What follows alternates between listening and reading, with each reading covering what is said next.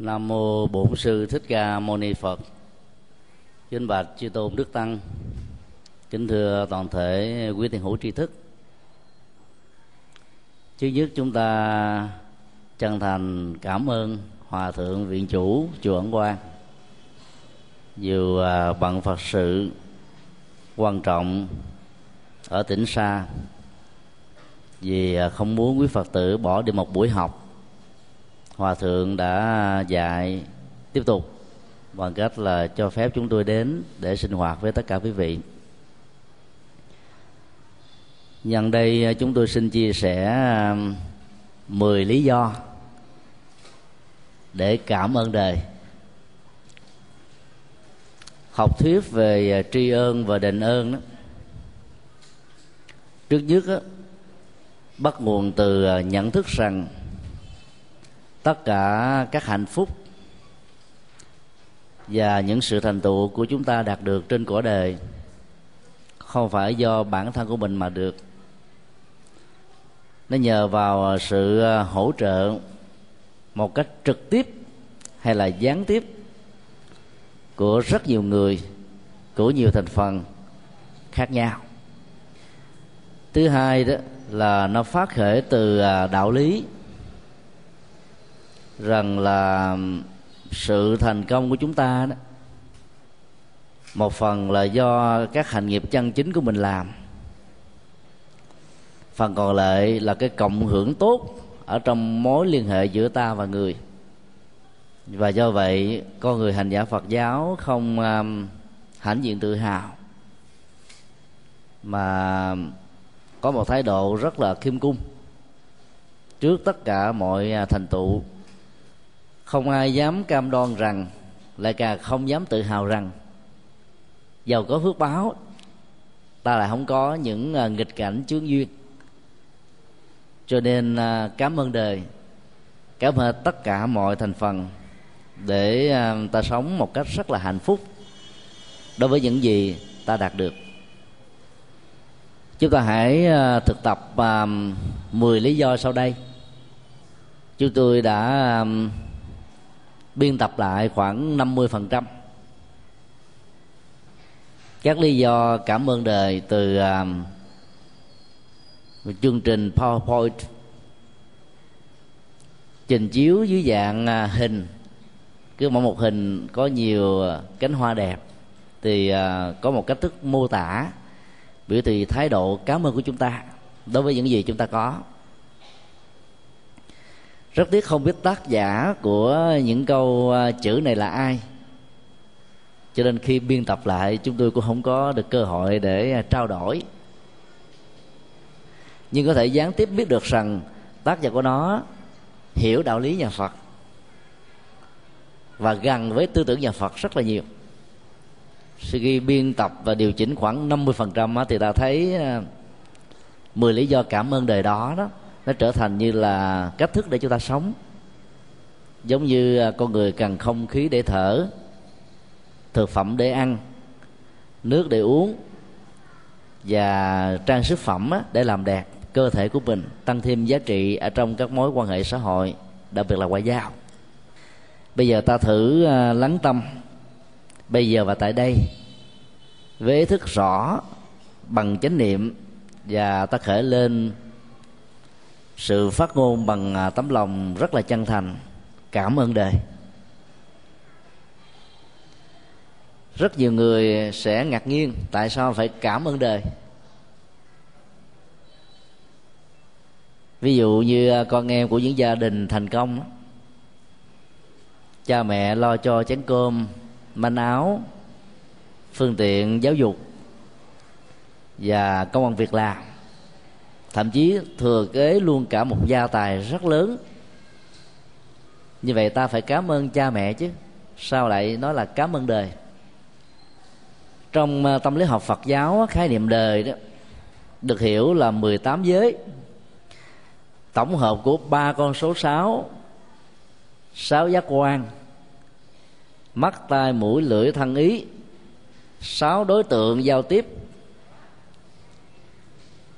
là hình thù, màu sắc, âm thanh, mùi, vị, sự xúc chạm và ý tưởng tượng dẫn tới sáu nhận thức của mắt, tai, mũi, lưỡi, thân và ý.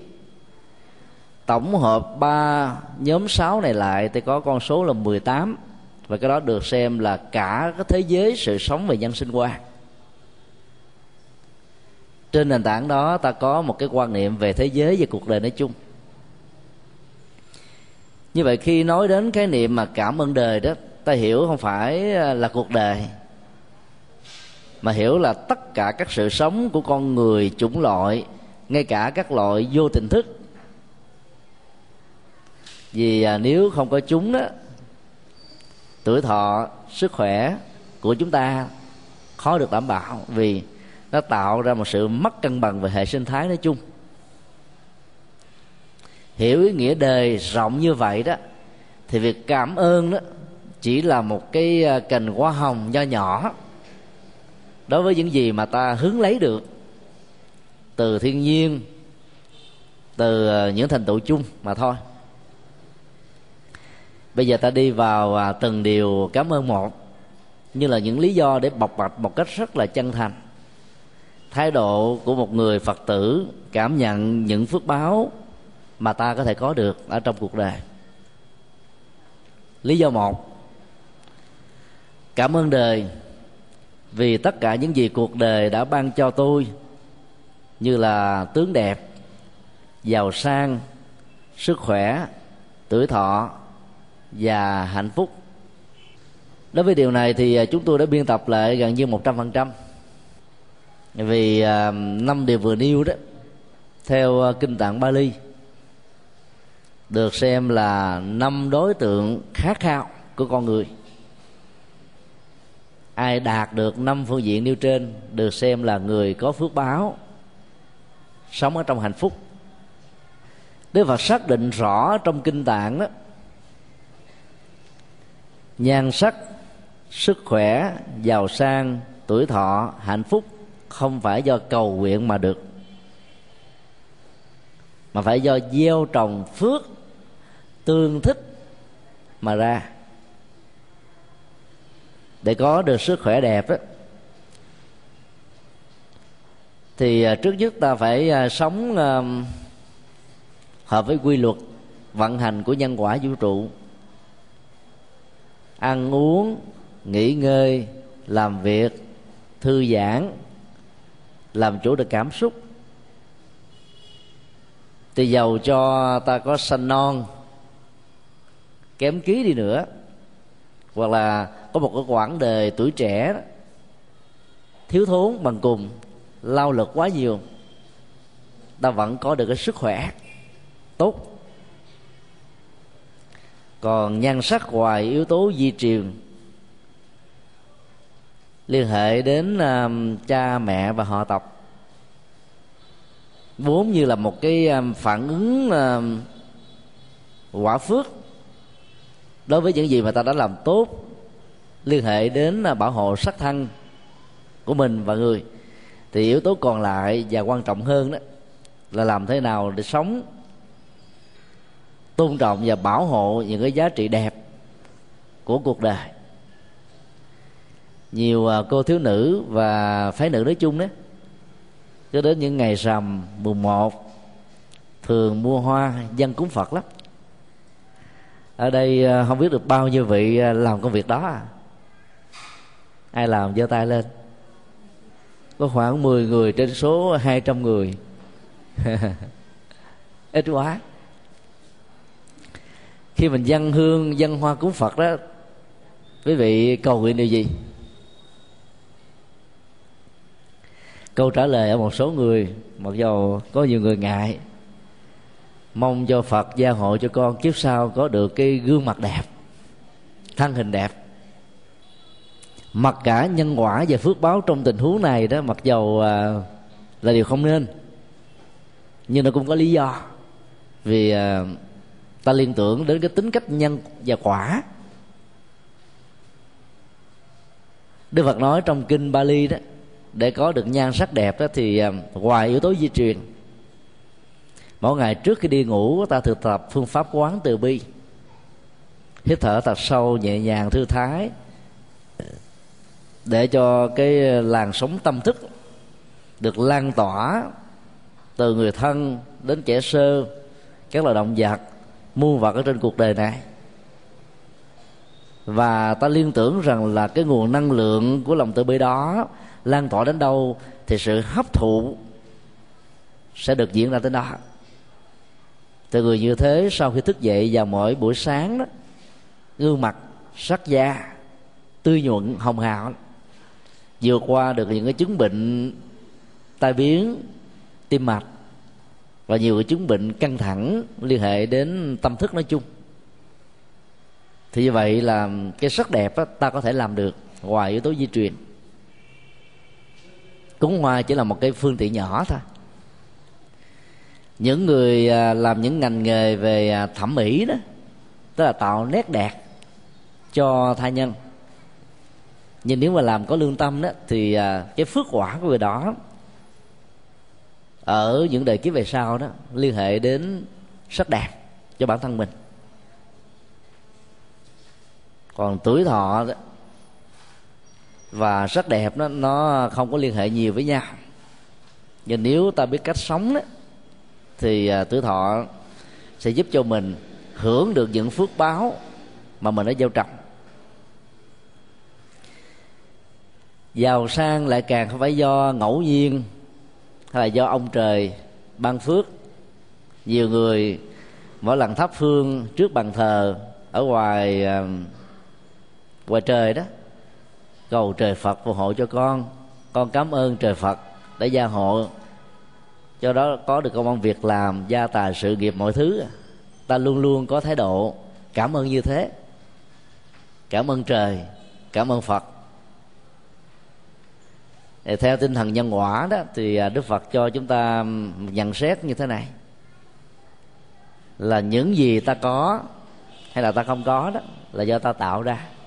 Cho nên phước báo đó là vị hộ pháp rất quan trọng, mang và giúp cho mình được hạnh phúc trên nền tảng của tài sản, sự nghiệp, thành công, và ta giữ được nó một cách rất là lâu dài.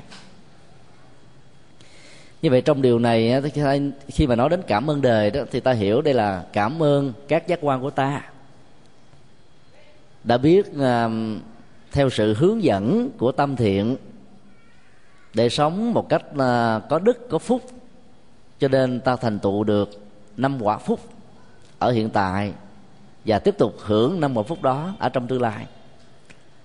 Một trong sáu pháp quán niệm mà người Phật tử cần thực tập đó là niệm Phật, niệm Pháp, niệm Tăng, niệm chư thiên, niệm bố thí và niệm công đức. Thì cái niệm công đức này nó có một ý nghĩa rất quan trọng ở chỗ đó, mỗi khi nỗi buồn, niềm đau, bệnh tật, trứ duyên, nghịch cảnh trỗi dậy với mình, nghĩ tưởng đến chúng thì tâm trở nên hăng hoang, khi thấy rất rõ rằng là ta không phải là người vô dụng, ta mang lại được hạnh phúc, bình an cho đời, cho người.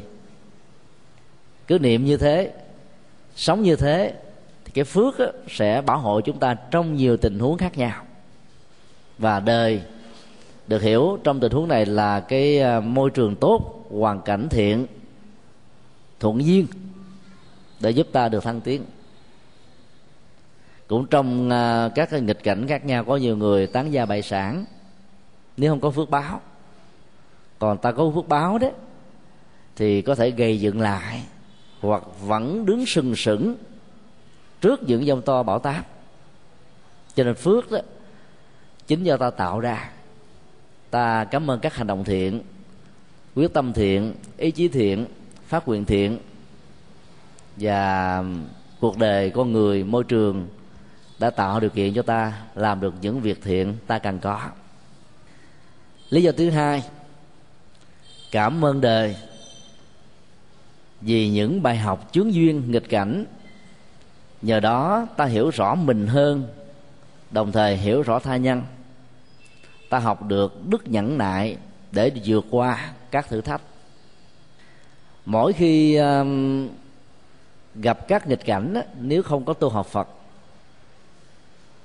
sự chán chường, thất vọng có thể trỗi dậy chúng ta như là một nỗi đau tâm lý đối lại với cái nỗi đau của chướng duyên.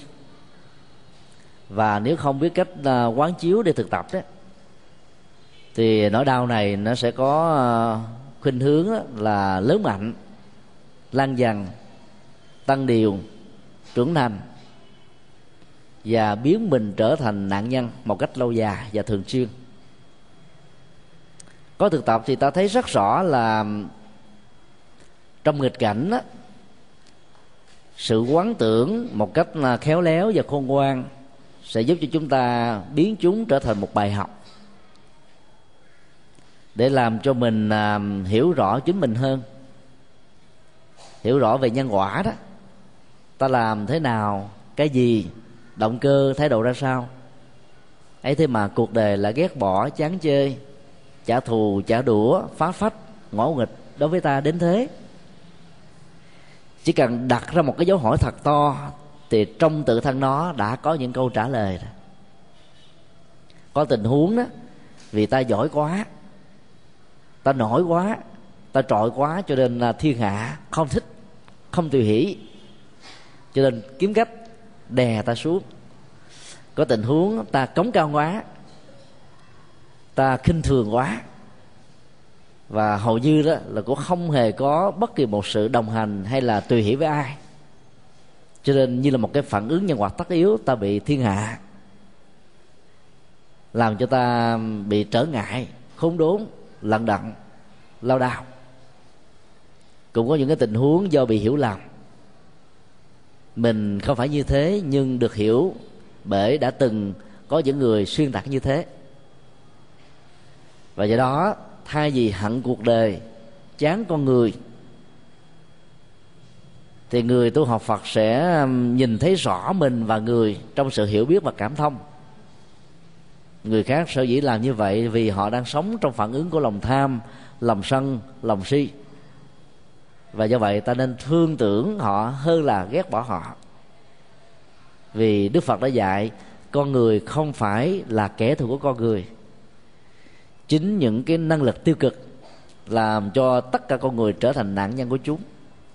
Do đó thay vì trả đũa con người, Đạo Phật dạy chúng ta quay về chính mình để chuyển hóa những cái tâm lý đó, giúp cho tâm mình được tốt hơn. Bài học an ủi lớn nhất trong tình huống này ta có thể đạt được đó, là học được sự nhẫn nại từ những nghịch cảnh. Chỉ cần thay đổi cái thái độ tâm lý và cái cách nhìn về các nghịch cảnh đó, tâm mình trở nên thoải mái liền. Nếu mỗi khi gặp những trở ngại ta nói trời ơi, đời tôi sao bất hạnh quá, mấy mươi năm chưa từng biết hạnh phúc là gì, hết cái chướng duyên này đến thử thách khác, và chúng kéo theo như là một phản ứng họa vô đơn chí. Càng trời ơi, càng hỏi ơi, càng té ngựa, càng khổ đau, càng bế tắc. Còn có tu học Phật ta chỉ cần thay đổi lại và quan niệm như thế này: nhờ biết tu học Phật Pháp, cho nên các hậu quả nếu có của những nghiệp xấu mà tôi đã lỡ tạo ở kiếp này hay là bất cứ kiếp nào, dù nhớ được hay là đã quên, trổ quả, cho nên tôi đã không phải khổ đau để tiếp nhận chúng. Tôi hoan hỷ và sống chung với chúng để giải quyết cái món nợ ngày xưa. Đó là tình huống quả của một nhân quá khứ. Còn phần lớn các tình huống đó, những nghịch duyên đó, nó không phải là quả mà nó là nhân mới do một người nào đó đã tạo ra, do lòng tham, lòng sân, lòng si. Thì ta nghĩ rằng là họ đang tạo cho chúng ta một môi trường để thực tập và vượt qua. Dân gian thường nói: thứ nhất tu tại gia, thứ hai tu chợ, thứ ba tu chùa. Tu ở nhà đó, cha mẹ, anh em, người thân dễ nhường nhịn, hiếu kính, hòa thuận với nhau. Còn tu ở chợ là phức tạp lắm, bởi vì chợ là một cái môi trường nhiều thành phần, cá tính, quan niệm, thái độ, hành động hầu như là sẵn sàng loại trừ, không thương tiếc. Nên tu ở chợ đời khó gấp nhiều lần so với tu ở nhà. Còn tu ở chùa lại khó hơn nữa, là bởi vì nó là một cái tiến trình chuyển hóa trọn vẹn các cái năng lực tiêu cực của tâm. Thì như vậy chỉ cần quan niệm là ta có mặt trong cuộc đời này, làm những việc khó làm, tu ở trong đám chợ đời, để tâm mình không có bị khổ đau bởi những hành động bất thiện của cuộc đời, của con người nói chung. Như vậy là hạnh buông xả, tha thứ, rộng lượng và dung thông bắt đầu có mặt. Do đó ta đi tới đâu ta không bị những ức chế tâm lý đè nén trên cơ thể của mình, trên tâm thức của mình. Nói như thế không có nghĩa là đạo Phật chấp nhận nghịch cảnh, khích lệ con người là tạo ra nghịch cảnh, mà đây là một cái nghệ thuật. Giả sử mình đã nỗ lực tốt hết rồi nhưng mà vẫn còn một số trục trặc nào đó và cái nghịch cảnh của bạn, thì ta quan hỷ đón nhận để không có bất kỳ một nỗi đau trỗi dậy kéo theo sau. Và ai làm được điều đó hay chưa làm được điều đó, không phải khởi lên một cái tâm niệm là cảm ơn đời đã cho tôi cơ hội có được cái đức tính nhẫn nại trong những sự kiện mà tôi chưa đủ sức để vượt qua, hay là đã đủ sức để vượt qua. Lý do thứ ba, cảm ơn đời vì những thất bại tôi đã kinh qua, nhờ đó mà tôi học được đức khiêm tốn, ý thức rằng mình không được ngủ say trên chiến thắng, và hiểu rằng những người khác khi họ thất bại thì cũng cần được sự nâng đỡ và tiếp tay. Bài học ở đây nó sâu sắc ở chỗ đó, các thất bại không làm cho chúng ta sờn lòng, nản chí, bỏ cuộc nửa chừng, hay là khởi lên một cái mối hận thù trả đũa ai là tác nhân chính thức hay là gián tiếp tạo ra cái nghịch cảnh này, dẫn đến cái thất bại đau đớn này. Mà ở đây đó, ta đúc kết được một bài học rất quý, giá trị ngàn vàng, đó là đức khiêm tốn. Nhiều khi thành công nhiều quá đó, nhìn trời bằng nắp dung, một hạ vô nhân, cho nên dễ làm cho cái tôi ta bị trương sinh lớn. Và do vậy đó, cái thành công đó sẽ đẩy và tạo điều kiện đẩy ta vào một cái khoảng không gian mà sự hiểu của nó đó là một cái rào ngăn cách giữa ta và người. Trong thành công con người cống cao ngã mạn nhiều chừng nào đó, thì cái bức tường của dãy Trường Sơn hay là vạn lý trường thành đó sẽ làm cho ta và người trở thành là xa lạ. Thỉnh thoảng chúng ta vẫn có những cái tâm niệm nói rằng là kể từ khi anh bà tôi, anh lên được cái chức a bê xê, tôi thấy anh ta khó chịu quá. Kể từ chị hai tôi làm được cái vai trò phó giám đốc của công ty đó, chỉ về nhà xỉ xỏ, nói nặng nói nhẹ đủ điều. Kể từ ba tôi là lên lên hương, đến giờ tôi thấy ông ta khó gần gũi quá. Hầu như là những cái chiến thắng và thành công đó làm cho con người chỉ biết nhìn lên, nhìn riết rồi đó cái cổ bị đơ luôn. Và ngược lại đó, thất bại nhiều làm cho chúng ta nản chí, mất niềm tin, nhìn xuống nhiều quá cũng đơ luôn, làm con người ta nhìn thẳng thôi. Nhìn cao và nhìn thấp là hai phản ứng tiêu cực đối lập của cái tôi. Mà chúng tôi thường dùng cái ảnh dụ đó, cái nhìn cao đó là bánh xe quá trương sình, hơi nhiều quá chạy chút xíu nổ lốp, không nổ thì cái độ giật, độ dằn nó cũng cao. Còn à, nhìn xuống nhiều quá đó, mặc cảm tự ti, bánh xe này xẹp lép không có hơi nào hết, thì chạy chút xíu là ruột banh ta lông, tai nạn cũng có mặt. Nhìn thẳng tới phía trước điều, thỉnh thoảng trái và phải để điều chỉnh và làm chủ được cái sự vận động đi đứng nằm ngồi của ta. Và ở đây được hiểu là ta sống một cách rất là hài hòa, giản dị, và tất cả mọi hành động nó luôn luôn mang được cái lợi ích cho tha nhân, lợi hành và động sự. Và do đó đó, sự đắc nhân tâm có mặt rất là nhiều. Bài học thứ hai đó Thay vì ta buồn và khóc trước thất bại, thì người có tu học Phật á, lấy đây là một cái điều kiện để quán tưởng rằng đây là cơ hội quý để ta không ngủ quên chi chiến thắng. Thất bại làm cho con người nung đúc tinh thần nếu biết sử dụng cái thất bại đó một cách đúng pháp. Còn chiến thắng đó sẽ làm cho chúng ta gần như là ỷ lại và cho rằng đó là thành quả cuối cùng,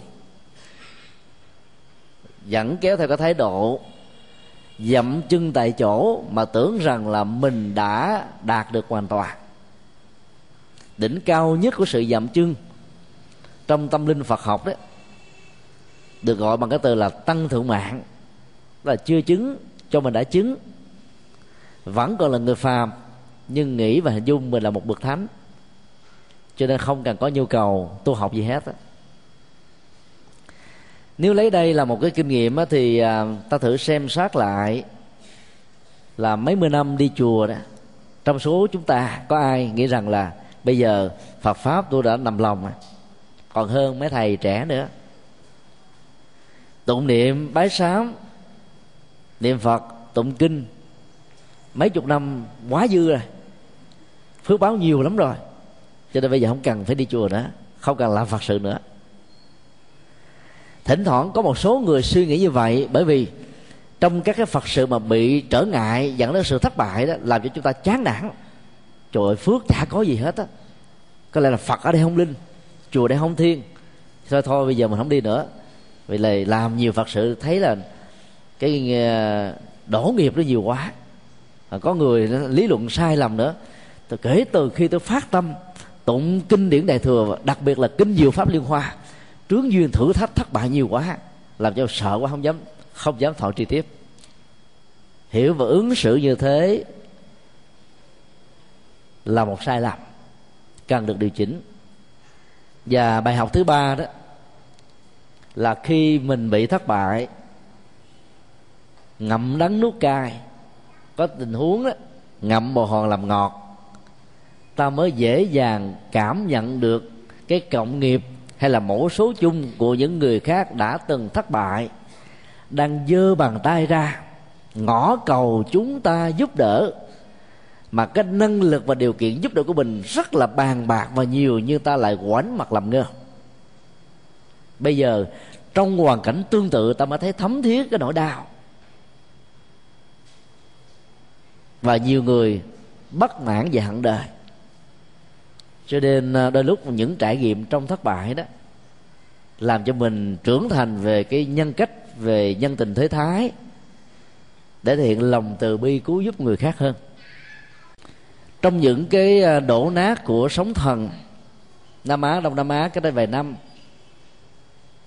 hay là những thiên tai khác như là động đất và những cái chết tập thể, những cái khủng hoảng kinh tế, những cái uh, bạo động và khủng bố khắp nơi, bên cạnh những cái khổ đau thì ta thấy là hàng loạt, hàng vô số các bàn tay, các tấm lòng, các con mắt của Bồ Tát Quan Thế Âm đã có mặt khắp mọi nơi, hàn gắn các vết thương lòng. Hoạt động từ thiện đã trỗi dậy khắp nơi. Trên nền tảng đó thiết lập sự cảm thông để giúp cho những người bất hạnh vượt qua được cái nghịch cảnh của họ. Có rất nhiều người đứng trước những hiện tượng đó lý giải sai. Chẳng hạn vừa rồi Miến Điện bị cơn bão vào ngày hai tây tháng năm hai nghìn lẻ tám, mười ngày sau đó Trung Quốc cũng bị cơn bão vào ngày mười hai tháng năm hai nghìn lẻ tám. Tổng số người mất ở trong hai cơn bão này là trên dưới hai trăm năm mươi ngàn người. Và người ta đã lý giải rằng là vì chính quyền của Miến Điện đã đánh đập bắt bớt các nhà sư cho nên bị hậu quả. Vì Trung Quốc cưỡng đoạt Tây Tạng vào năm một nghìn chín trăm năm mươi chín cho nên bị hậu quả nghiêm trọng này. Ta đang khổ đau mà lý giải sao như thế thì tạt nước lạnh vào trong khổ đau, đổ dầu sôi vào trong khổ đau. Nếu chính quyền làm, chính quyền phải chịu, tại sao người dân phải là gánh lấy? Nhân quả ai làm người đó chịu chứ. Cho nên đừng lý giải tất cả các thiên tai là quả của một cái nhân nào đó trong quá khứ. Lý giải như thế nó không có lợi ích gì, và nó làm cho cái tan thương đó ngày càng thêm đổ nát, cái lòng người ngày thêm càng tan tác.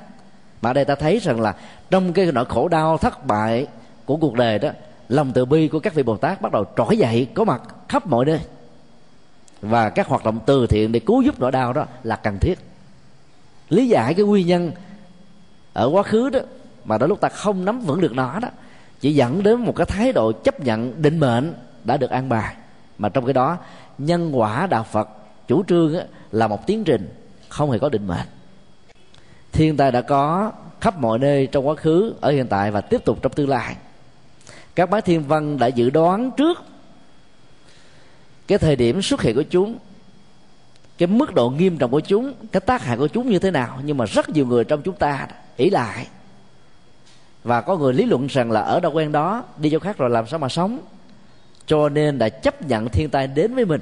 Mà lẽ ra đó chỉ cần di tản trong một thời gian là ta có thể tránh được những cái chết không đáng chết, tránh được những thất bại đổ nát không đáng có. Như vậy phần lớn cái nhân đó là nhân về cái vũ trụ, và quả ở trong cái mối vận hành mà ta lại không quan tâm đúng mức cái tầm hệ trọng của nó. Cho nên giang tay giúp đỡ và cảm nhận được cái sự giúp đỡ trong những tình huống thất bại đó làm cho chúng ta học được những điều hay, thay vì chỉ ngồi buồn, và rất nhiều người tự tử mà chết. Gần một năm qua tại Việt Nam, thị trường bất động sản đang đổ nát, rất nhiều người phải đi tù vì thuê tiền, vay tiền của ngân hàng, mà nhà cửa đất đai thì bán không được, trả lãi suất từ chín cho đến mười mười mấy phần trăm trong một năm á, là sạch sành xanh cả vốn lẫn uh, tiền vay. Nhưng là những người Phật tử trong một cái cơn uh, dao động về kinh tế thị trường toàn cầu đấy,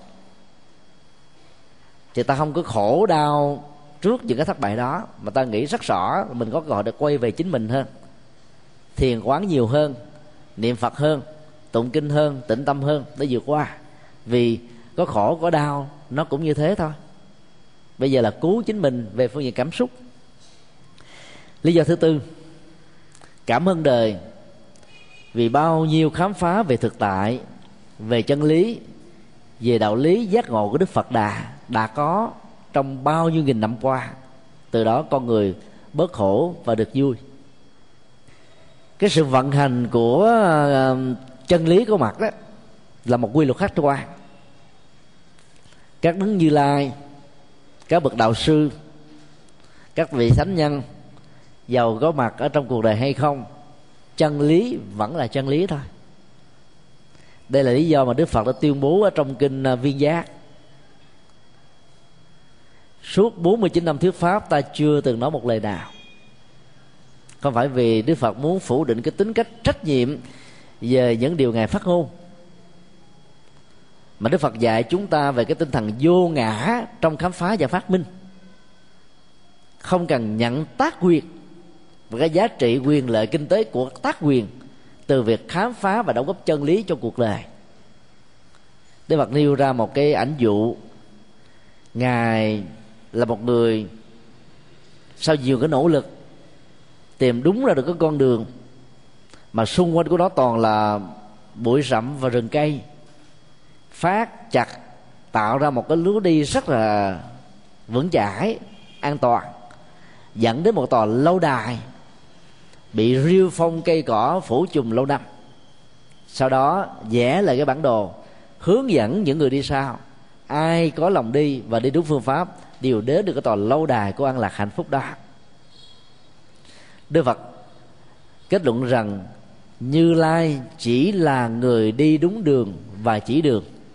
Như Lai không phải là người tạo ra con đường và tòa lâu đài. Tòa lâu đài là vốn có sẵn, tuệ giác, chân lý là có sẵn.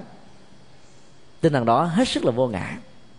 Thế giới phương Tây ngày nay tôn trọng tác quyền, và cứ mỗi một tích tắc thời gian trôi qua trên vũ trụ này có hàng trăm cái bằng phát minh, có hàng ngàn các cái patent được đóng góp với các tác quyền và công bố.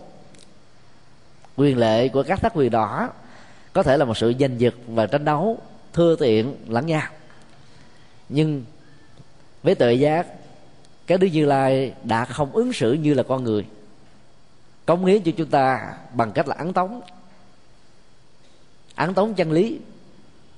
Và do vậy ta cảm ơn cuộc đời, là bởi vì dù sao đi nữa, những thành phần mà phá hoại chân lý, đốt kinh, phá tượng, đập chùa, hại tăng ni, nhất là vào thế kỷ thứ mười ba khi Hồi giáo có mặt ở tại đất nước Ấn Độ đấy, đã nỗ lực đốt Đại học Nalanda suốt ba tháng trời, lửa cháy ngung ngút, toàn bộ các kinh điển Phật giáo đã không còn một cái gì cả. Và sau thế kỷ mười ba đó, ta học kinh điển Phật giáo từ các truyền thống khác của Tích Lan, ta phản dịch lại từ truyền thống của Tây Tạng, ta tri nguyên lại từ truyền thống của Trung Hoa, và tại Ấn Độ là sách xanh sách. Mặc dù như thế, các công trình kiến trúc, khảo cổ, các di sản văn hóa vật thể và phi vật thể vẫn còn nguyên. Có nhiều tổ chức, nhiều con người đã giữ trân quý đó như là cái gia tài pháp bảo. Và nhờ đó ta vẫn tiếp tục biết được đạo Phật, biết được chân lý để sống và hưởng được an vui ở trong cuộc đời. Cho nên cảm ơn tất cả vì những nỗ lực tập thể đó, ta mới biết đến đạo Phật và trong đó hiểu được chân lý Phật Đà, tức là tứ diệu đế. Tứ diệu đế là một kho tàng pháp bảo rất quan trọng ở chỗ đó, dạy chúng ta bản lĩnh đối diện với thực tại của khổ đau. Khổ đưa lên làm đầu để cho mình không nên trốn chạy, vì trốn chạy không phải là một giải pháp. Tam thập lục kế, tẩu vi thượng sách, thượng sách không áp dụng được ở trong vấn đề đối diện với bản chất cuộc đời. Ta trốn luật pháp, trốn cuộc đời trong một giai đoạn, sau đó ta lại tiếp tục chịu cái hậu quả của sự trốn chạy đó. Cho nên nếu phải trả, ta hoan hỷ để trả, để làm mới cuộc đời của mình. Và cái lớp nhân quả thứ hai đó là an vui, hạnh phúc và con đường để dẫn tới nó. Như vậy tứ diệu đế gồm có bốn vế: vạch mặt chỉ tên khổ đau, phanh phui ra nguyên nhân dẫn đến nó, hướng dẫn chỉ điểm được cái hạnh phúc đang có mặt như là một thực tại, và có con đường để đạt được nó. Rất tiếc là trong cuộc đời này, phần lớn những người không thích đạo Phật chỉ nhớ vế một thôi, ba vế sau là cách giải quyết vấn đề thì người ta là cố tình quên đi. Cho nên mới nói rằng là đạo Phật đã tô hồng và bôi đen khổ đau. Văn học Phật giáo là mô tả về cái khổ đau chưa từng có. Cái khổ đau của con người như là biển đại dương, nó như thế là nó sai lầm. Cho nên giá trị chân lý đó đã làm cho chúng ta sống an vui và hạnh phúc. Dù quý hành giả thực tập theo bất kỳ một pháp môn nào, Thiền tông, Mật tông, Tịnh độ tông, Hoa nghiêm tông, Pháp hoa tông, Tam luận tông, thì phải hiểu rất rõ là các tông phái này đều đặt nền tảng sự tu học và hành trì trên nhân quả của tứ diệu đế thôi. Và đây là khám phá về tuệ giác và nhận thức tuyệt vời nhất của Đức Phật trong lịch sử tư tưởng của nhân loại. Cho nên nếu không có đủ điều kiện để ấn tống kinh điển nhiều đó, quý vị có thể lấy bài kinh tứ diệu đế hoặc là những lời dạy trong kinh Pháp Phú mang cái chất liệu tứ diệu đế đó, ấn tống cho những mảnh đề bất hạnh, kèm các cái câu Phật ngôn vào từng cái phần quà, các gói quà. Bên cạnh ăn các vật thực, họ còn ăn được tâm linh của Đức Phật, và do đó họ có thể giải quyết được cái nỗi khổ về tinh thần và nỗi đau về vật chất. Cho nên biết ơn đời thì ta phải làm lại những việc để giúp cho cuộc đời, giúp cho những mảnh đời khổ đau. Lý do thứ năm, cảm ơn đời vì những vận may tôi đã gặp, những vận rủi tôi đã tránh, những giải pháp tôi đã tìm ra, những tài năng tôi đã phát triển, những thành công tôi đã đạt được, những ngày đẹp tôi đã sống qua. Đây là chuỗi của các sự kiện liên hệ đến tính thuận duyên trong phước báo mà một con người có thể có. Gọi là vận may là ta mượn khái niệm cuộc đời để nói cho vui. Thực ra không có vận may vận xui, mà là tiến trình nhân quả tất yếu để dẫn đến khổ đau hay là hạnh phúc. Đầu tư đâu thành công đó, góp vốn ở đâu có lãi đó, nhận thức cái gì là chuẩn xác đó, phán đoán cái gì là có cái đó. Như vậy là ta là người có phước về trí tuệ, có cái phước về tài sản, cho nên đó, mọi thứ đều thành công. Cho nên ta cảm ơn phước báo.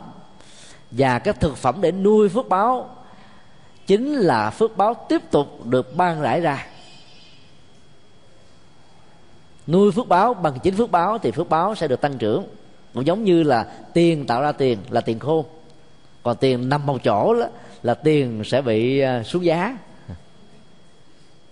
Ai để tiền, nhất là ở trong ngân hàng Việt Nam, nếu mà mình có tiền Việt Nam sẵn thì không nói gì, có tiền đô mà đổi ra, có tiền vàng mà đổi ra đó, lấy luôn cái tiền lãi lẫn tiền vốn mua lại ngay cái lúc mà chúng ta đầu tư, đôi lúc nó không bằng. Cho nên phải đầu tư đúng cách. Thì phước cũng như thế, thực phẩm của phước báo là công đức. Phải gieo trồng nhiều phước báo và công đức thì cái phước đó mới tồn tại một cách lâu dài. Huống hồ có nhiều người không chịu gieo trồng chi cả.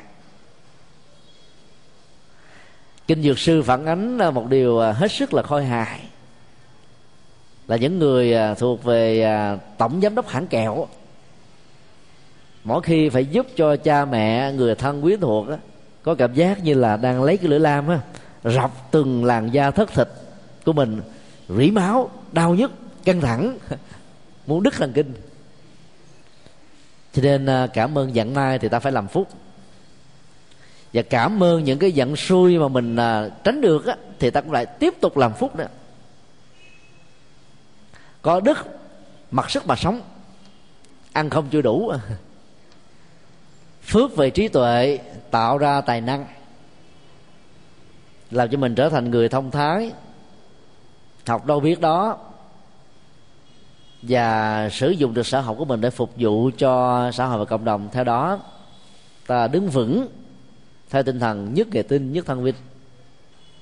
Do đó mình phải hiểu cái cái tiến trình nhân quả của phước ấy, nó không tỷ lệ thuận theo khối lượng, mà nó tỷ lệ thuận theo tính chất. Có người suốt cả cuộc đời làm từ thiện, nhưng mà cầu cho mình có trí tuệ thì sao được. Phước của trí tuệ là phải đọc kinh, phải hành trì kinh, hành trì pháp, đa văn, lão thông kinh tạng.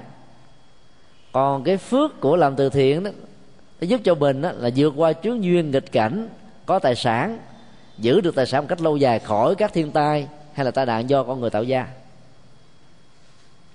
Mỗi một loại phước nó tạo ra kết quả tương thích của nó.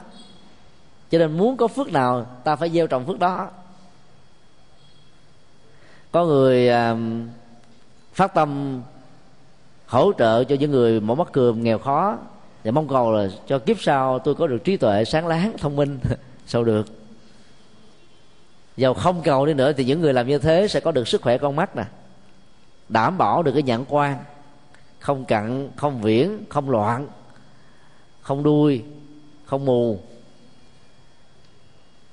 Cho nên khi làm ta đừng mặc cả nhân quả về phước báo, thì cái giá trị nhân cách và đạo đức đó nó sẽ giảm đi, ý nghĩa xã hội theo đó nó cũng bị mất đi. Cứ làm thật tốt thì giá trị nhân quả tất yếu nó sẽ diễn ra, dầu ta có nguyện cầu không nguyện cầu nó cũng như thế thôi. Tài năng là chủ nhà của sự nỗ lực và phấn đấu. Có nhiều người tán thán những người khác thành công, nghĩ rằng họ là nhân tài, là thiên tài, là thằng đồng, là bẩm sinh, nhưng là không biết rằng là những người như thế đã trải qua một cái giai đoạn là ngồi mòn cả cái ghế. Nếu không ngồi ở ghế nhà trường thì cũng ngồi ở ghế của nhà mình.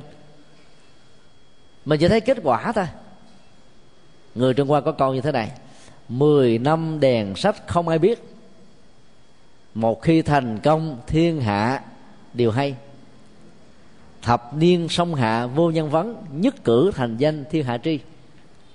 phần lớn ta biết được cái cái câu thứ hai ta, thành danh là thiên hạ biết hết, để tưởng người đó là thằng đồng, là thiên tài. Thực ra mười năm là có một số tròn nữa, ý nói là rất là nhiều năm, nhiều cái nỗ lực để thành công.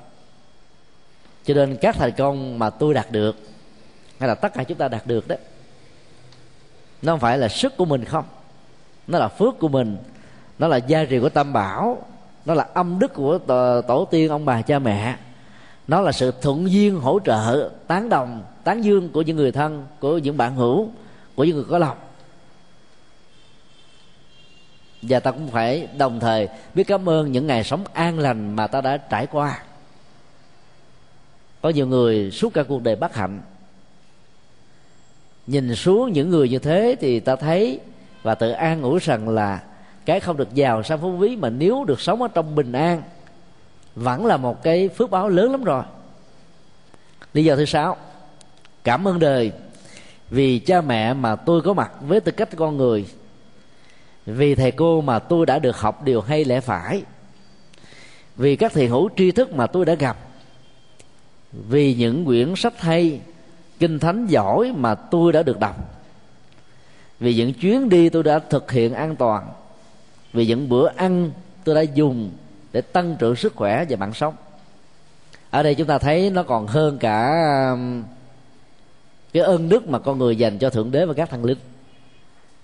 Đạo Tin Lành và Thiên Chúa có cái ngày Thanksgiving, lễ tạ ơn, thường diễn ra vào khoảng tháng mười một, tháng mười hai dương lịch. Nguồn gốc của nó bắt nguồn từ những người vượt biên gốc Anh, bất đồng với quan điểm chính trị chính phủ vương quốc lúc bấy giờ, cho nên họ đã bỏ nước mà đi. Họ cập bến vào cái vùng duyên hải của Massachusetts, Hoa Kỳ. Và ngay thời điểm họ cập bến đó, thì mùa màng bị thất, rồi bệnh dịch lan truyền, lương thực đã hết, mạng sống của họ đang bấp bênh mà được đông đo tính điểm bằng năm tháng ngày giờ.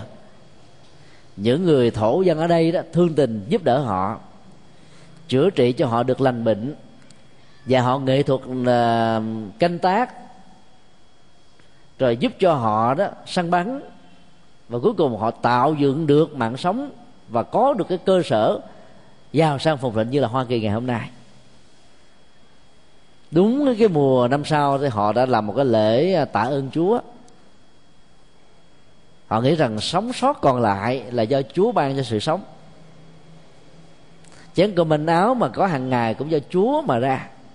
Ở đây ta thấy là chính những người thổ cư đã tạo ra sự sống lần thứ hai cho họ, chữa lành bệnh, cho nghề nghiệp, giúp đỡ tận tình, và cuối cùng họ là bị biến trở thành kẻ nô lệ.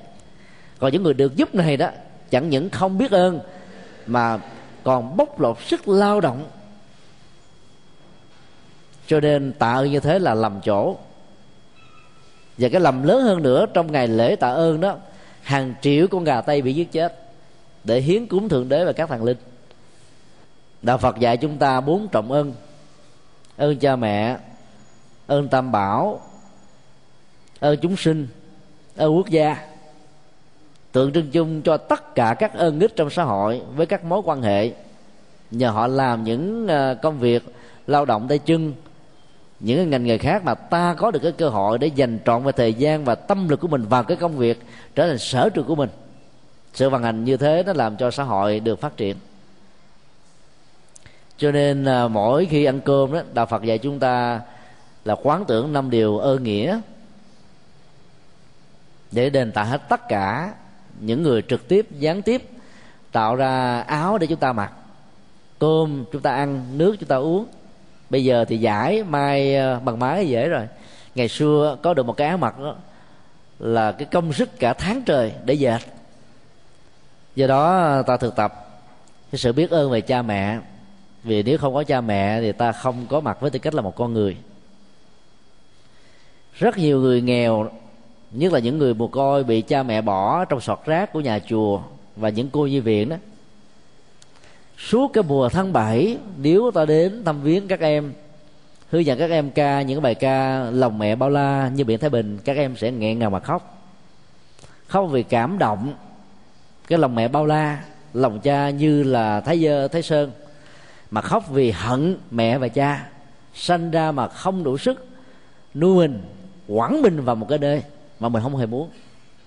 Dù trong những hoàn cảnh như thế đi nữa, ta vẫn thấy rất rõ có được thân phận là một con người đó, cái phước về nhận thức, về trí tuệ, về đạo đức, về các mối quan hệ xã hội, nó gấp trăm nghìn lần so với cái phước làm các loài gia súc ở các nhà giàu ở thế hội phương Tây. Mỗi một ngày như thế, cái tiền ăn uống của chúng có thể là một trăm đô. Con chó, con mèo trong xã hội phương Tây đó còn quý hơn là những người nghèo xã hội châu Á. Có nhà ngủ, có mền đắp, bệnh này đi bác sĩ, ăn uống là có một cái chế độ riêng, có đồ chơi, và sáng và chiều đó, chủ nhân của nó phải dẫn nó đi công viên. Hiếm khi chúng ta dám làm việc đó cho cha, cho mẹ của mình, hay là cho những người cơ nhỡ khổ đau, nhưng mà ta dễ dàng làm đối với những con chó, những con mèo. Vì sao ở phương Tây đó đèn nay lấy sáng, cho nên cái sự cô đơn nhiều lắm.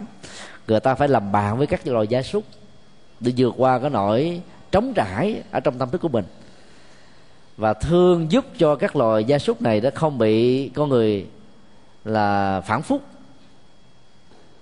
Có nhiều người đó, khi mà bị phản phúc một lần rồi, cái vết hằn đó làm cho họ không còn niềm tin với con người nữa, mà có người đó phải thốt lên như là nhà thơ Hoàng Trung Thông: kiếp sau xin chớ làm người, làm cây thông đứng giữa trời mà reo. Làm cây thông bị cưa chặt chết nữa. Cưa chặt mà làm bàn làm ghế còn có giá trị, đi cưa chặt làm gỗ là thôi tiêu tán đời. Cho nên dù là cha mẹ ta có đủ sức để nuôi ta, hay là gửi gắm một cách bất đắc dĩ trong các vị mồ côi, ta phải cảm ơn vì ta có được thân phận một con người. Và Đức Phật nói chỉ với thân phận con người ta mới thành được thánh, Bồ Tát, Phật thôi. Mất cái phước về cha mẹ, mất cái phước về giàu có, mất cái phước về sung túc, nhưng ta vẫn còn những cái phước khác về ý thức, về đạo đức, về lương tri, về nhiều cái khác mà con người đó là phát huy ở mức độ cao nhất, các loài khác không có được. Còn ta cảm ơn các thầy cô đã truyền trao những kiến thức. Ngay cả những cái giai đoạn mà nền kinh tế thấp quá, lương bổng ít quá, các thầy cô giáo phải dạy thêm, rồi ta co, cho con em của mình đến học thêm. Thầy cô giáo ăn tiền cũng khá nhiều, đến lúc nó cũng có những cái tình trạng dù che. Em nào mà tới học thêm á, thì đề thi ra đúng. Còn em nào không tới học thêm á, làm bài không được. Thì dù cũng có những con người như thế, ta vẫn phải biết ơn, bởi vì không có những người truyền trao kiến thức một cách chân thành và không giấu nghề đó, xã hội và thế giới nó không được phát triển như ngày hôm nay. Bây giờ ta có được cái phước sống trong cái thời hiện đại, các cái công trình khám phá phát minh về tri thức đó được công bố rộng rãi, cho nên trước đây đó ông bà tổ tiên của ta phải mất đến mấy thế kỷ mới có được một cái kiến thức về một định lý, một quy luật. Ta chỉ mất có một giờ được học ở trường lớp, thầy cô giỏi là ta nắm được ngay. Không lạ lì khi ta thấy hiện tượng các trẻ em ngày nay thông minh hơn chúng ta ngày xưa. Bởi vì một cậu bé, một cô bé tám tuổi bây giờ, thì chín năm trước cậu bé và cô bé đó có thể là một nhà khoa học vừa chết. Nhà khoa học đó, đó có kiến thức về vật lý hiện đại, về không gian, về vũ trụ. Và cô bé tám tuổi hay là cậu bé tám tuổi này đó trở thành một thăng đồng là chuyện thường đó. Con em chúng ta bây giờ đã cầm vô cái uh, remote control, bấm các cái loại điện thoại di động, máy vi tính, đưa chúng không cần hướng dẫn, chúng dò, chúng tìm, chúng mò, chúng xíu ra hết trơn. Mình nhiều khi kỹ sư, giáo sư, tiến sĩ, bác sĩ gì mình làm hoài không xong. Thì chúng mới chết mà, và là những người rất là thông thạo về lĩnh vực đó. Cho nên cứ mỗi một thế hệ trôi qua, những người mới được tái sanh này đã có kiến thức nhiều hơn những thầy trước, nếu có được đi học và nhờ các thầy cô giáo, cho nên cái kiến thức đó được trao truyền. Các thiền hữu tri thức đã giúp cho chúng ta vào đạo, hướng dẫn khi có hôn quan tang tế đó, ta gặp được Phật, gặp được Pháp. Con đường đến với đạo Phật phần lớn là thông qua tang lễ, hoặc là những biến cố đau khổ nhất trong cuộc đời, đã tình cờ gặp được Phật. Cho nên phải biết cảm ơn.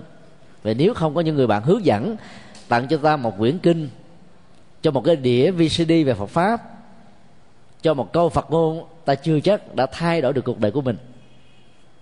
Trong hội ăn tống đạo Phật ngày nay của chúng tôi thì có một số uh, các Phật tử đó, biết được đạo Phật là nhờ cái cuốn Đức Phật và Phật Pháp. Cho bây giờ khi làm ăn khấm khá đó, họ phát tâm cúng ăn tống đến cả mười nghìn quyển để đền tạ lại cái ơn mà ngày xưa mình được một người bạn tặng, mà lúc đầu mình không thèm soi, đến lúc mà khổ đau nhiều quá, không có chuyện gì làm, thất nghiệp mà muốn tự tử nữa, xem có ông Phật ông dạy cái gì, bắt gặp được những tuệ giác bên trong và ta có được con đường để đi. Những quyển sách về Phật Pháp, những quyển sách về danh ngôn, những ý hay lời đẹp đó, đều có ý nghĩa nâng đỡ chúng ta rất là nhiều. Tất cả những uh, chuyến đi, những thực hiện đây đó đã làm cho mình mở mắt, đi một đàn học được sàn khôn, tầm nhìn quang đãng, thoáng, rộng, không câu chấp, viên thông, vô ngại. Đó là cái phước. Trẻ em ngày nay có được cái phước hơn chúng ta ngày xưa.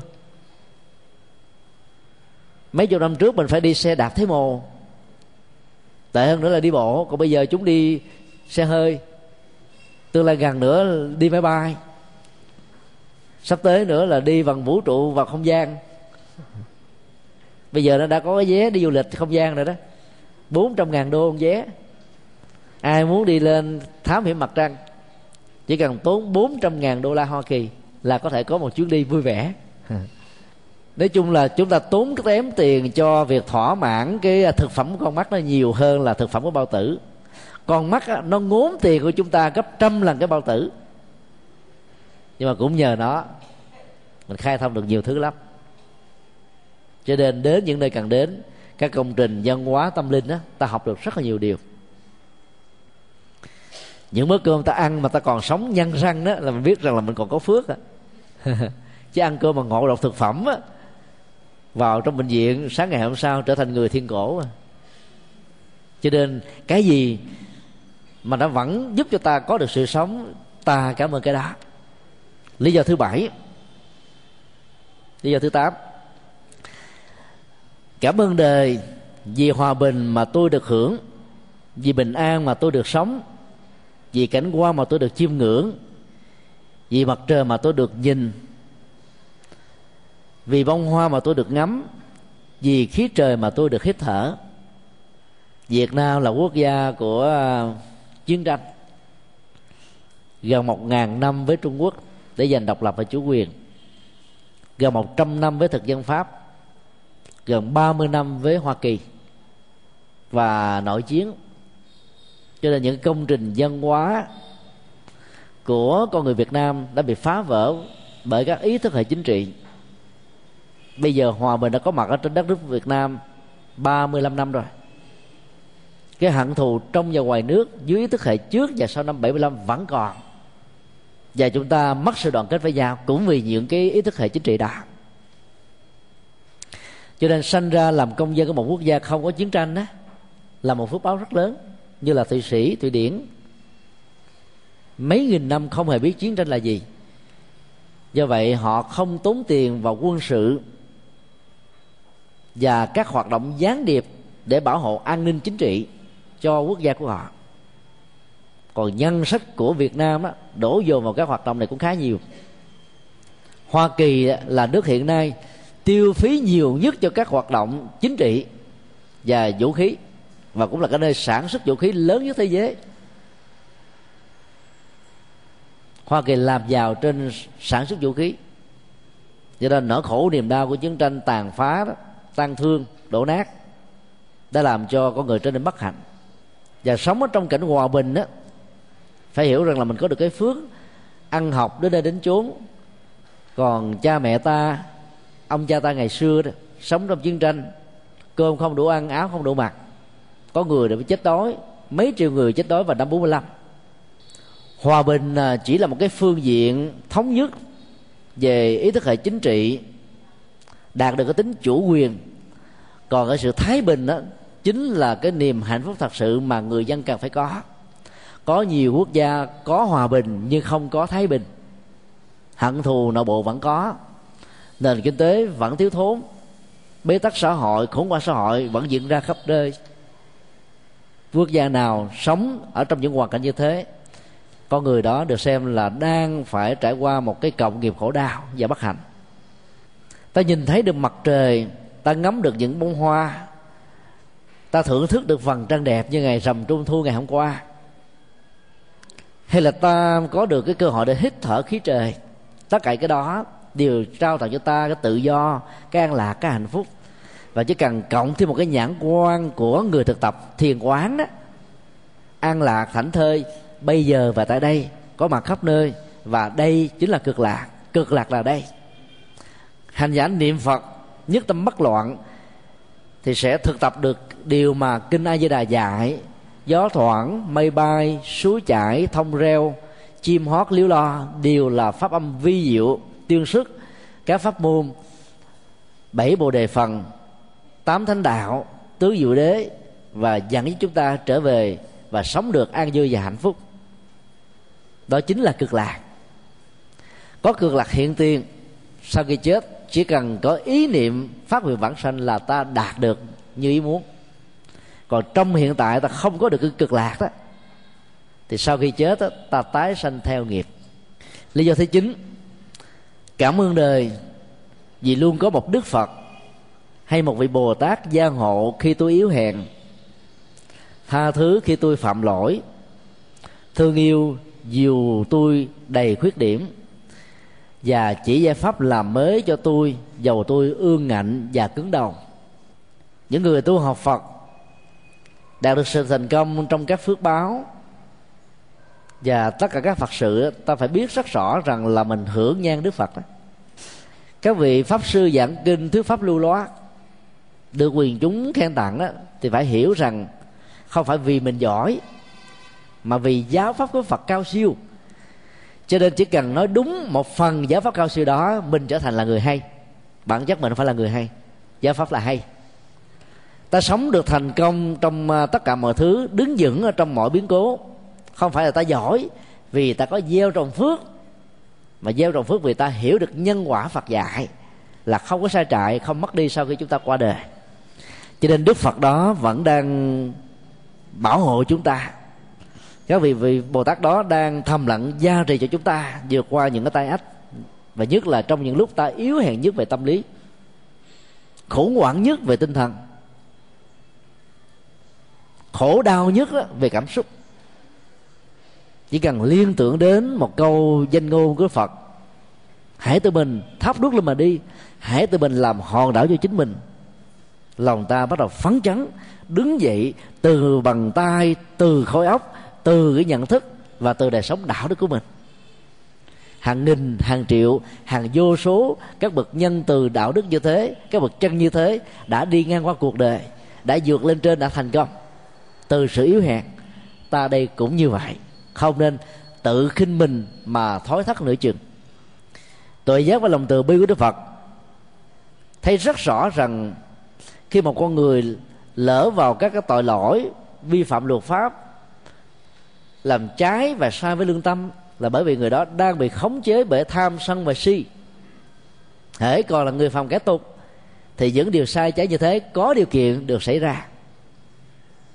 Cho nên các Đức Phật Bồ Tát sẽ không bao giờ trách quở chúng ta để ta vào thế chân tường không còn chỗ đứng. Mở cửa từ bi rộng, giang bàn tay thương yêu đón lấy chúng ta để hướng dẫn chúng ta về đạo. Quay đầu là bờ, buông dao lào tể, lập tức thành Phật. Tội tùng tâm khởi, đương tâm sám.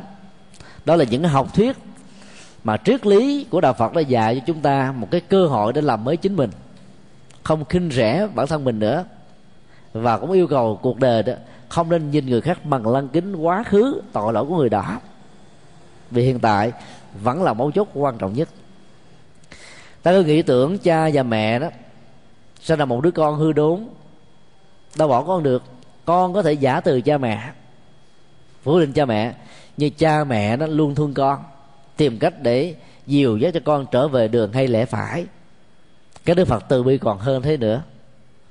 Và ngay cả trong tình huống ta bảo thủ, hoài nghi về Đức Phật, về tự giác của Ngài, hoài nghi về những giáo pháp mà Ngài đã dạy, hoài nghi tất cả những vị xuất gia chân chính, hoài nghi cuộc đời, và thậm chí là hoài nghi luôn cả bản thân mình, thì con đường tuệ giác của nhà Phật vẫn không chán ngán bỏ rơi chúng ta, vẫn giữ chỗ. Mỗi khi ta chỉ cần có ý thức quay về là cái không gian rộng mở đó vẫn còn y nguyên để tiếp nhận và đưa ta trở về với an vui và hạnh phúc. Cho nên thầm biết ơn Phật khác với cách biết ơn một vị thượng đế và các thần linh. Biết ơn Phật vì Phật là chỉ đường, chứ không phải là Ngài tạo thẳng mọi thứ cho ta. Tất cả các tôn giáo nhất thần và hữu thần giàu có hứa hẹn giao khoán niềm tin vào các vị đó, ta sẽ được tất cả mọi thứ. Thì nên biết rằng đó là tặng cho ta các chiếc bánh vẽ, ăn bằng tưởng tượng chứ không bao giờ no. Cũng giống như người điếm tiền trong ngân hàng, chỉ hưởng tiền lương tháng chứ không phải là nhà giàu triệu phú hay tỷ phú, hay là tỷ lệ thuận với tổng số tiền mà người đó đã điếm. Lý do thứ mười, cảm ơn đời vì niềm vui đơn sơ là thấy mình vẫn còn sống. Được sống còn là một phước báo. Đức Phật dạy vô thường. Khi một hơi thở nó không có được cơ hội để tiếp nối, sự sống con người bị kết thúc. Nó có niềm đau trong sanh ly tử biệt đó, đã làm cho rất nhiều người vì trọng trách, vì trách nhiệm, vì tình thương không tái sinh được, mà phải tồn tại dưới cảnh giới của ngạ quỷ, rất nhiều khổ đau và bế tắc. Cho nên trải qua nhiều biến cố thăng trầm, ta vẫn còn là ta, ta vẫn sống. Mấy chục năm của nền kinh tế Việt Nam lặng đặng khổ đau, bây giờ ta có được gia tài, sự nghiệp, có được mạng sống là một cái phúc chưa từng có. Rất nhiều người chết do tai nạn giao thông, chết do mừng quá mà đứng tim, chết do tai biến mạch máu não, chết do người khác hãm hại, chết do oan ức, chết do bế tắc, chết do nghèo cùng, chết do đói khát. Còn ta vẫn còn sống nhân răng, mặc dù đói đi nữa cũng đáng mừng. Mặc dù hiểu vô thường nhưng mà mình sống thọ là một cái phước báo. Còn trong lúc sống thọ mà bị bệnh tật là chuyện khác, người ta không có phước sức khỏe thôi. Chứ là đừng lẫn lộn bệnh tật với tuổi thọ là không song hành với nhau. Có rất nhiều người sống cả trăm tuổi đau nằm liệt ở trên giường không chết. Cái phước tuổi thọ có nhưng không có phước sức khỏe. Như vậy trong hai cái ta có một, ta vẫn có phước hơn là người không có cái nào. Các tổ sư về Tịnh Độ Tông dạy chúng ta sự thực tập bằng cách là quán tưởng về quy lý vô thường. Đừng nghĩ lại, hãy tu tập đi, tu mau kẻo trễ. Vì ở trong nghĩa trang đó, đại đa số là thanh thiếu niên chứ không phải là người già. Cô phần tận thị thiếu niên lai, đó là một cái câu công án, một câu quán chiếu dành cho các hành giả Tịnh Độ Tông. Có nhiều người ngủ một giấc ngon lành đến sáng trở thành người thiên cổ. Người thân không thể nào và không muốn chấp nhận sự thật bẽ bàng như thế, làm cho họ quá khổ đau. Nhưng ta phải tìm hiểu và rõ được nguyên lý vô thường. Nếu người thân của mình ra đi nhẹ nhàng như thế, mừng với sao buồn. Có nhiều người ta chết trong ăn chơi thì sao? Khi ai đang làm cái công tác từ thiện mà tai nạn giao thông diễn ra, cái chết làm ta sẽ phải chia lìa với những người thương. Đừng vì thế mà mình hiểu rằng là làm phước nhân mà không có được phước quả, mà còn dẫn đến cái tai nạn chết. Thì ta chưa hiểu được cái sự vận hành của nhân quả. Các cái quả phúc mà ta đang gieo nó chưa có thể trổ được tức thời. Còn cái tai nạn mà chúng ta gặp đó, nó có thể là kết quả của một cái gì đó ở trong quá khứ hoặc là ngay trong hiện tại. Vì nhớ tình huống của sư bà Trí Hải và các Phật tử Việt Kiều đi tài trợ cho các nạn nhân của các cơn bão, thì tối hôm đó xe chạy về, tài xế mê đá banh. Mà tối hôm đó là có một cái trận đá quan trọng lắm, cho nên ta bất cẩn, cho nên lao vào à, lề dẫn đến cái chết của gần như là hết chín mươi mấy phần trăm, chỉ còn một sư cô sống sót thôi. Đương vì thế mà ta nản lòng thất chí về vấn đề từ thiện, ta vẫn tiếp tục làm. Chết trong lúc làm từ thiện là phước quả nó vẫn tốt hơn gấp trăm nghìn lần so với chết chúng ta không làm gì hết. Phải hiểu như vậy thì ta mới hạnh phúc trong lúc mà chúng ta làm. Người Tây Tạng có thói quen là đến mùa hành hương đó là họ đi khắp quốc gia của họ, đến những nơi thánh địa quan trọng nhất. Có người đã chết giữa đường bởi vì giá rét, và họ vẫn cảm thấy hạnh phúc, không nhàn không không không sợ hãi, vì chết trong lúc mà mình đang hướng về tâm linh. Cái con đường tái sanh dựa trên cẳng từ nghiệp này sẽ giúp cho chúng ta có một cảnh giới an lành. Do đó nếu sống an lành thì ta chết được hạnh phúc. Sống an, chết an là cái quan điểm và là cái phương châm mà tất cả những người Phật tử cần hướng về. Do đó ta cảm ơn đời khi ta còn sống, cho đến lúc nào còn sống ta tiếp tục cảm ơn đời. Vậy là kết thúc thì chúng ta thử liên tưởng đến một cái câu danh ngôn của phương Tây: cảm ơn đời mỗi sớm mai thức dậy, cho ta ngày nữa để yêu thương. Là dịch của nhà thơ như là Nguyễn Nhật Ánh thì phải. Nhờ ta còn sống cho nên ta có cơ hội tiếp tục để thương yêu, giúp đỡ cho cuộc đời. Đây chỉ là một cái phương diện thôi. Còn theo Phật giáo, nhờ ta còn sống, ta có được hàng trăm ngàn cơ hội để làm hàng trăm ngàn phước báo khác nhau. Mà nói theo kinh A Di Đà đó, phước báo nhiều, căn lành nhiều, nhân duyên tốt nhiều, mới sanh được Tây Phương Cực Lạc. Đây là ba điều kiện cần thiết không thể thiếu, cộng với nhất tâm bất loạn, và trước khi chết ta có nguyện vọng tái sanh về cảnh giới của các ngài. Cho nên cảm ơn đời khi mình có thêm một ngày nữa để sống thì ta còn có cơ hội để làm những việc tốt, ta có cơ hội để làm mới, ta có cơ hội để tinh tấn, ta có cơ hội để bố thí, trì giới, nhẫn nhục, thiền định, trí tuệ, và đạt được cho đến lúc nào thành chánh quả thì thôi. Vì những lý do nêu trên, việc cảm ơn đời đó cần phải được thực hiện. Do đó chúng tôi xin đề nghị quý vị thực tập một thói quen mới như những người xuất gia ở các chùa, khi ăn cơm đó quán tưởng công đức của tất cả chúng sinh và cuộc đời, để mình cố gắng làm sao đó phấn đấu sống một cách ngày càng đầy ắp phước báo hơn, để chia sẻ với những người bất hạnh. Để làm được như thế đó, từ những hành động nho nhỏ đó, cái phước báo chúng ta ngày càng được tăng trưởng. Và khi phước báo tăng trưởng đó, ta có thể vượt qua được những gian truân và thử thách rất là nhiều. Cầu nguyện Hồng Ân Tam Bảo gia hộ cho tất cả quý Phật tử thân bằng quyến thuộc luôn sống trong phước báo, sở nguyện tùy tâm.